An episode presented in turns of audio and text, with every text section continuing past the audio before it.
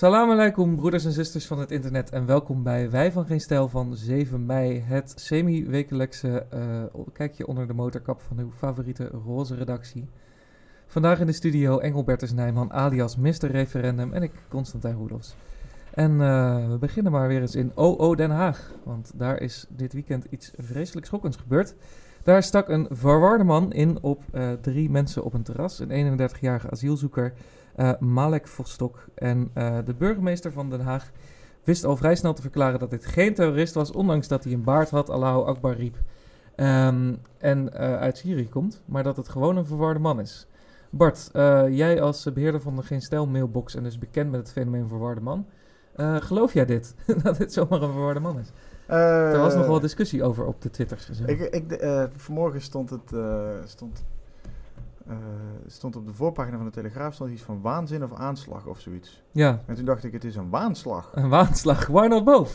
why not both, ja. ja. Nee, maar ik, ik denk, uh, I'm gonna go out on a limb here. En ik ga gewoon zeggen dat het geen weloverwogen bewuste aanslag was.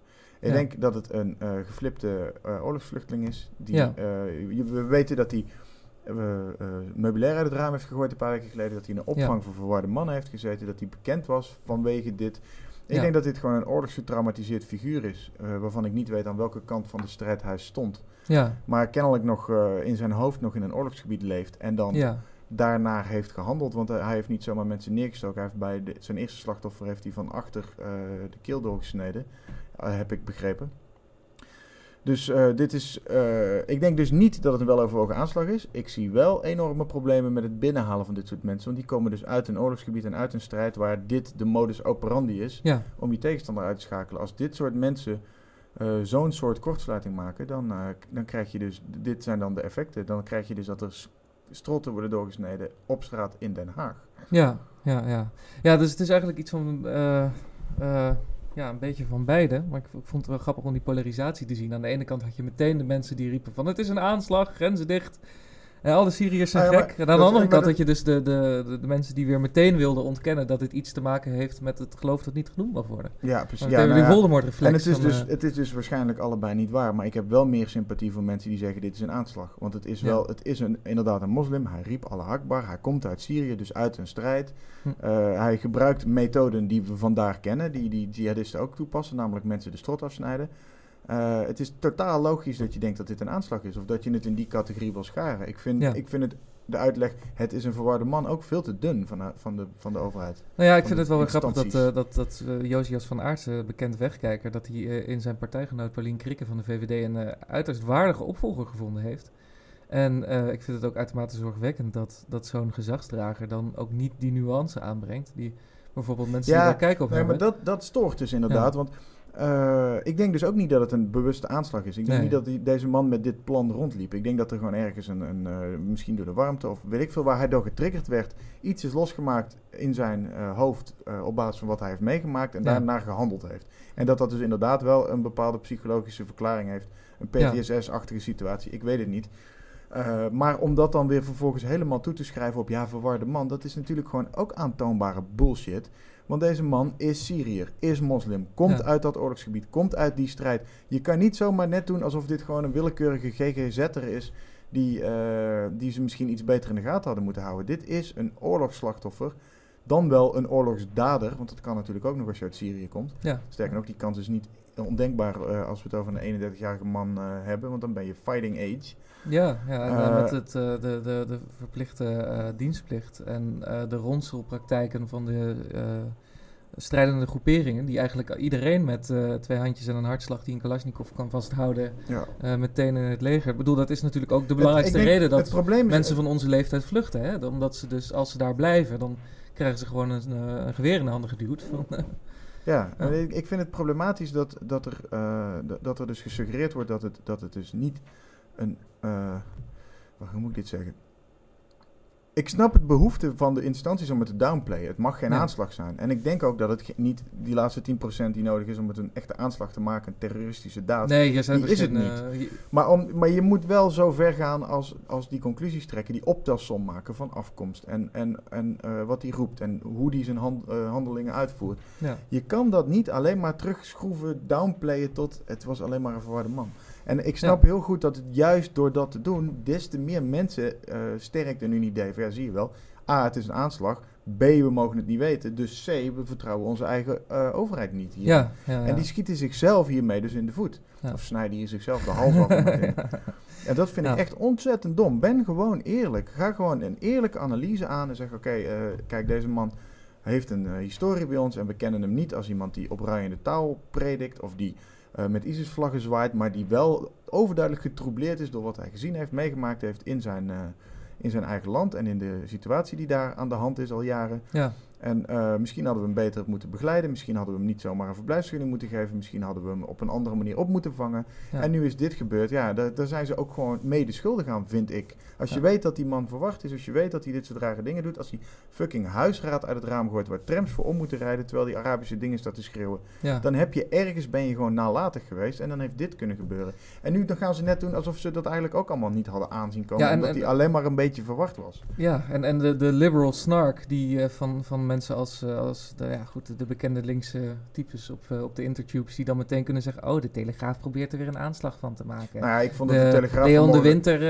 eh, probeert er weer een aanslag De, van te maken. De Telegraaf Ja, gaat ook te ver vanmorgen, want die, die, eh, die gooien precies al die dingen erin die dan zouden moeten suggereren dat het een aanslag is, zonder Ja. die nuance aan te brengen dat die man ook gewoon een, een, een oorlogsslachtoffer kan zijn. Een, een, eh, iemand die getormenteerd is door wat hij gezien heeft en meegemaakt heeft. En zij Ja. plaatste zo'n, eh, zo'n, zo'n, eh, er zat zo'n, eh, zo'n, zo'n fotootje in, eh, zo'n inzetje, Ja, waarin die man op straat ligt nadat hij net is neergeschoten en dat hij dan met zijn ene hand een beetje een vinger uitsteekt, terwijl hij nog een mes in zijn andere hand heeft. En dan zeggen ze, hij maakt het gebra- gebaar. dus dit vingertje ja dat de is wel echt eh, Ja, remote sensing dan- van de hoogste orde, hoor. Dan Dat ben je is, eh, echt ja. aan het terugwerken vanuit conclusies, ben je dan. En dan ben je complottheorie aan het voeden, vind ik. En dat vind ik dan ook weer te ver gaan. Ik heb overigens het artikel verder niet gelezen, dus ik weet niet of er nog nuances achter die kop zitten. Maar de de voorpagina was- de voorpagina was, was eh, helder. En, eh, en vond ik eh, eh, eh, irrationeel. Ja, ja, goed. En de- vraag is natuurlijk, wat kun je aan zo'n, aan zo'n generatie getraumatiseerde slachtoffers doen? Hè? Ik bedoel, dat is, eh, dus je kan, je kan die, die, dat, zo'n onverwerkt oorlogsverleden, we hebben natuurlijk weer net 4, 5 mei achter de rug. Ik vind, En daar zit ook een hele geschiedenis achter. Ik bedoel, al die mensen die door die Tweede Wereldoorlog zijn getraumatiseerd en daarna bijvoorbeeld heel veel huiselijk geweld eh, zich in Nederland ook niet konden gedragen. Ik bedoel, eh, Alfred Berny, de schrijver van de Talk van Java, weet je wel. Dat, dat ook, ook echt zo'n verhaal wat af- afgelopen weekend ook weer groot in het nieuws was. Ehm, die hele generatie eh, veteranen en eh, verzetstrijders die daarna ook nog in Korea en in Indië, of de- bij de politionele acties in Indonesië zijn gaan vechten. Omdat ze maar niet uit die geweldsmodus, uit die geweldsspiraal konden komen. Nou ja, die, die verhalen zijn... Ja. Ik bedoel, in Amerika maken ze ook steeds meer films over... eh over, die veteranen Private die, eh, Kyles, die, eh, de, de scherpschutters die terugkomen en PTSS hebben... en eh, Ja, vervolgens door een ander PTSS-slachtoffer worden doodgeschoten. ja, die verhalen zijn, eh, ja, die zijn er natuurlijk al zo lang als er oorlog is. Ja, Eh, ik heb zelf laatst een docu gezien op Netflix over eh, Amerikaanse filmmakers die oorlogspropagandafilms maakten. Waaronder een fil- de film Let There Be Light. Hm. Die eh, van net na de Tweede Wereldoorlog gaat over soldaten die getraumatiseerd terugkwamen. Dat heette toen nog Shell Shock en nu Ja, heet het ja, ja, ja. En die film is eerst 30 jaar achtergehouden door de Amerikaanse overheid. Omdat het, dat was het deel wat we niet mochten zien. Daar praten we niet over. En dat, ja, nou ja, en dat is nu ook een beetje aan de orde. Er wordt hier met de opvang van mensen uit de Arabische regio eh, gesuggereerd dat die mensen hier een veilige haven vinden. Die krijgen vervolgens een verblijfsvergunning, worden geholpen aan een huis, misschien wel begeleid in het vinden van een baan of een andere Ja. dagbesteding.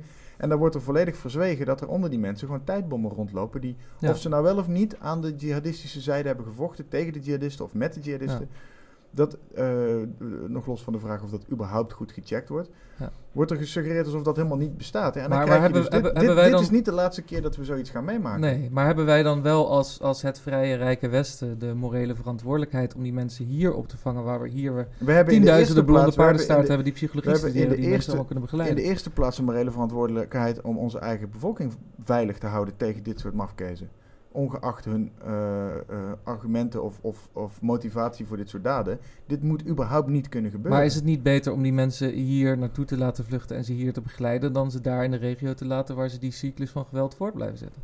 Eh, ja, nou, dat is een heel erg morele dilemma. ik denk dat als je ze hier opvangt, en het zijn echte vluchtelingen, net zoals deze Ja. man die duidelijk echt getroubleerd is, Ja. dan vind ik het goed om ze hier op te vangen. Maar dan moet je ze ook opvangen en vasthouden. En, en begeleiden tot je zeker weet van, nou, die, die, deze snapt niet meer. Maar dan, En maar dat, is wel zeg maar de eerlijkheid te hebben om te zeggen van ja, maar deze mensen zijn kapot. Ze gaan niet binnen een paar jaar aan het werk. We moeten er gewoon heel veel geld in pompen en het wordt economisch Ja, nooit relevant. Maar dat is, Want dat is natuurlijk het, het, het, het- maar het dat is te verkopen als je, Ja. als je aan de sport gaat selecteren door mensen die gewoon geen vluchteling zijn, maar economisch migrant of gelukzoeker of die gewoon uit Afrika aankomen dobberen. Ik zeg van, Ja. sorry, jullie horen hier niet. We gaan in jullie niet investeren.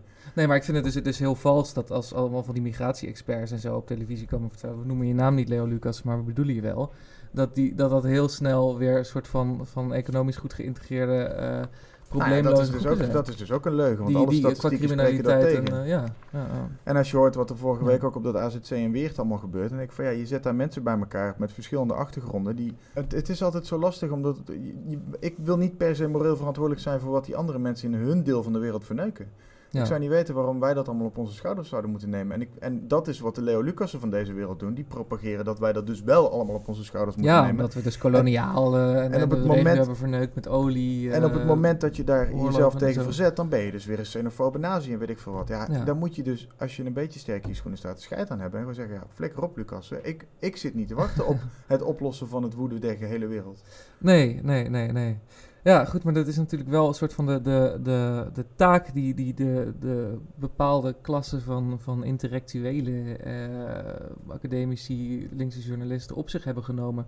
Om ons continu maar in die richting te pushen van wij zijn het schuld van de hele wereld. Ja, en Dat is, dat is dus waar nu eh, eh, ook veel over te doen is, omdat dat is de erfenis van 1968, zeg maar. Sinds die, de grote revolutie van een soort van de linkse universiteitsbezettingen en zo.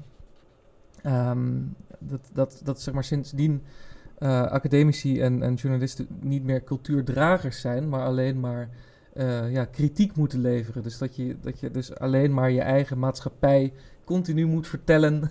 dus dat je Wat niet de cultuur opbouwt, maar wat er niet deugt aan die kritiek. En dan krijg je dus van die mensen als, eh, als, als, als Martijn de Koning en Leo Luc. Martijn de Koning ging natuurlijk ook weer helemaal los met Pimmetje Memorial Day. Het is natuurlijk nu 16 jaar. De geest van Pim mag nu sigaretten kopen. Ehm, en, eh, en maar die nog ging geen ook weer helemaal bestellen, want die wet is tussentijd los. gelost. Dat, dat, dat Pim Fortuyn de, de moslims heeft geracialiseerd... omdat hij ze als aparte groep in de samenleving heeft neergezet. Terwijl je toch denkt van... ja, maar die mensen hebben zichzelf toch helemaal buiten de maatschappij geplaatst. Maar goed, dat bestaat allemaal niet in de wereld van, van die linkse Ja, het is van die- critici... die alleen maar... De grap is dat dat het racisme is. Hè? Dat, Ja. dat, dat zo'n Martijn de Koning suggereert dat het Pim Fortuyn was. En degene die hem aanhingen, dat die witte mensen, want het zijn allemaal, Ja. allemaal blanke, blanke autochtone Nederlanders. Dat die ervoor gezorgd hebben dat de moslims niet meedoen. Omdat de moslims zelf nooit in staat zouden zijn om zich als aparte groep op een Ja. parallel spoor te, te, te integreren En- of te en- en- desintegreren in deze samenleving. En zoals zo Marijn Oudnems, Martijn de Koning, die doen ook allemaal alsof die weerstand tegen die islamisering, alsof die komt doordat enkele intellectuelen op een boos spoor zijn geraakt. Pim Fortuyn, Bolkestein.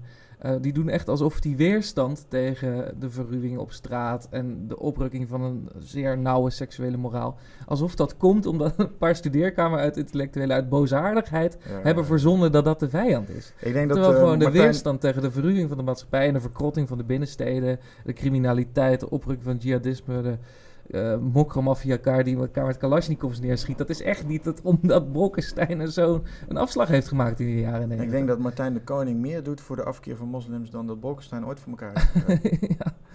Ja, ja, goed. eh, Dat is dus die erfenis van 1968. En, uh, nou goed, het is een mooi stuk over in... Uh... Zo oud is Martijn de Koning toch nog niet? Nee, oké, maar het is wel een... een, een Hij komt wel uit de sociologische scholen. Die, het is de derde generatie die weer voor de problemen zorgt. goed, dan uh, hebben we dat ook weer besproken. Hè?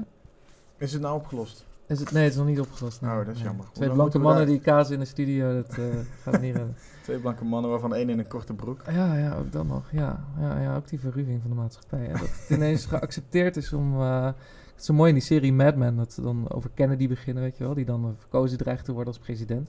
En dat dan een van die mannen zegt van... Who votes for a man who doesn't wear a hat? En dat is dan 50 jaar geleden, weet je. Als je dan al zonder hoed over straat ging, werd je als naakt gezien. Tegenwoordig kun je gewoon in je zwembroek in de tram en niemand die er wat van zegt. Nou ja, ik heb, Verruwing noemen we dat.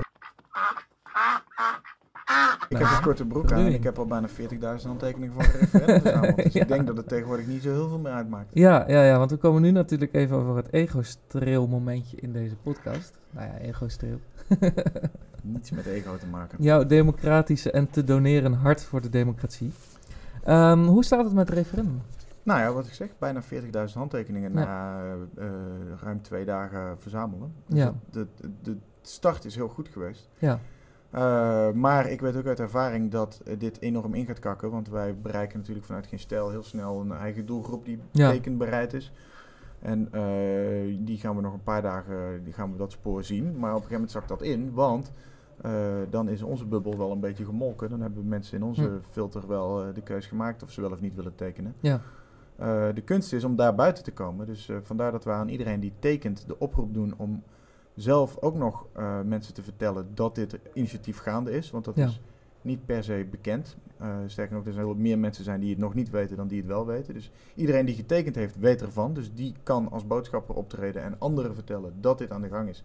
En belangrijker is hen oproepen om ook te tekenen. En ook zelf weer te vragen of anderen dat willen doen. ja, En ik hoop dat dat, eh, omdat dat in 2015, in de laatste week van de Oekraïne-referendum eh, handtekeningencampagne, de doorslaggevende factor was, hoop ik dat nu vanaf het begin erin te kunnen gooien. In de hoop dat die sneeuwbal eh, zichzelf nu in beweging houdt. ja, En, en die olievlek zich uitbreidt. En Ja. die, ja, dat, eh, dat het een beetje in het algemene humeur en de algemene eh, eh, kennis komt te zitten dat er zo'n initiatief aan de gang is. ja. Dus ik hoop ook dat de diverse media zullen bellen om mij eh, uit te nodigen en eh, hierover aan het woord te laten. En heel Pick vaak referendum.nl te Pick kunnen me. roepen. ja. Maar ik mag morgen al, eh, dat is wel leuk misschien, eh, ik ben benaderd door Family 7, dat Mhm. is eh christelijke omroep. Ja, want daar heb je normaal altijd heel veel mee met religies. Ja, eh, enorm Ja. dol op. En die hebben me uitgenodigd om morgenmiddag eh, langs te komen voor een interview. Ja, dat, is, dat, dat wordt dan uitgezonden in een doelgroep die niet per se referendum-minded is. Maar nee, wel, maar die eh, protestantse bubbel is natuurlijk wel heel erg tegen de pia pierlala manier van omgang met het menselijk leven en menselijke waardigheid. Nou ja, Namelijk precies. voor abortus, voor organen, na verplichte organen. Of, En dat, is, ja, dat moet je dus gewoon niet onderschatten als Ja, doelgroep die bereid is, ja. bereid is om toch te tekenen voor, deze, voor dit initiatief. Dus eh, die mensen wil ik eh, graag proberen te overtuigen. Dat, Ja. Maar, maar dat is dus duidelijk een groep die heel erg aan de ene kant van de discussie staat. Zijn er ook groepen mensen in de samenleving waar je denkt van die zijn heel erg voor deze automatische donorregistratie en die je ook wil bereiken? Ja, nou ja, ik krijg dus opvallend veel eh, mensen die... eh, ik heb echt, er, zijn echt, er zijn nu een paar honderd vrijwilligers die flyers opgestuurd gekregen hebben. En er zitten echt mensen bij die schrijven en... eh, die, die, die twitteren foto's van die kaartjes en die zetten daarbij van ik ben voor deze wet, maar Ja. ook voor een referendum erover, omdat ik vind dat het wel een soort bewuste keus moet zijn. Ja, En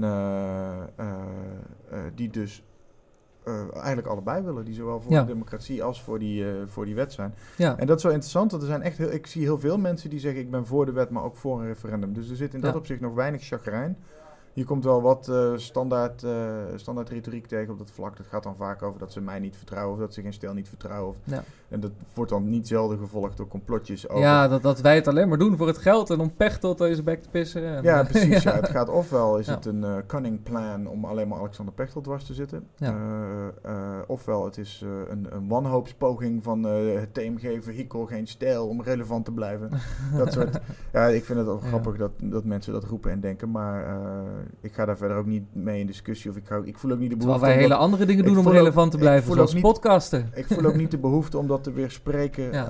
eh, omdat, eh, omdat het gewoon niet zoveel zin heeft om, eh, om mensen die zo vastzitten in die greppeltjes... om die te proberen Ja, de hand te reiken om ze eruit te halen, zeg maar. Dus, ja, dat zijn ook ik merk, overwegend, ik merk overwegend positieve reacties. ook bij media waar ik kom, die zeggen van ja, dit is een goed onderwerp en een interessant initiatief. En Ja. er zit in, in vergelijking met het Oekraïne-referendum echt veel minder chagrijn. Dus dat maakt het wel een stuk leuker ook om er nu mee Ja. bezig te zijn. Want ik hoef zelf ook geen loopgraven te graven. En dat is wel eens lekker om gewoon eh, door het eh, verse gras te kunnen lopen in plaats van in een eh, modderige kuil bommetjes terug te moeten gooien. Mooi, goed. En de huiswerkopdracht van meester Bart voor deze week is dus... heb het bij de koffieautomaat, heb het aan de toog over dit referendum... en zorg dat uw vrienden, collega's, familieleden zich ook verdiepen in dit aankomende referendum. En allemaal tekenen op referendum.nl. goed. Gaan wij weer... eh, De zon in. De ik wil de zon zon in. ja, Doei. doei!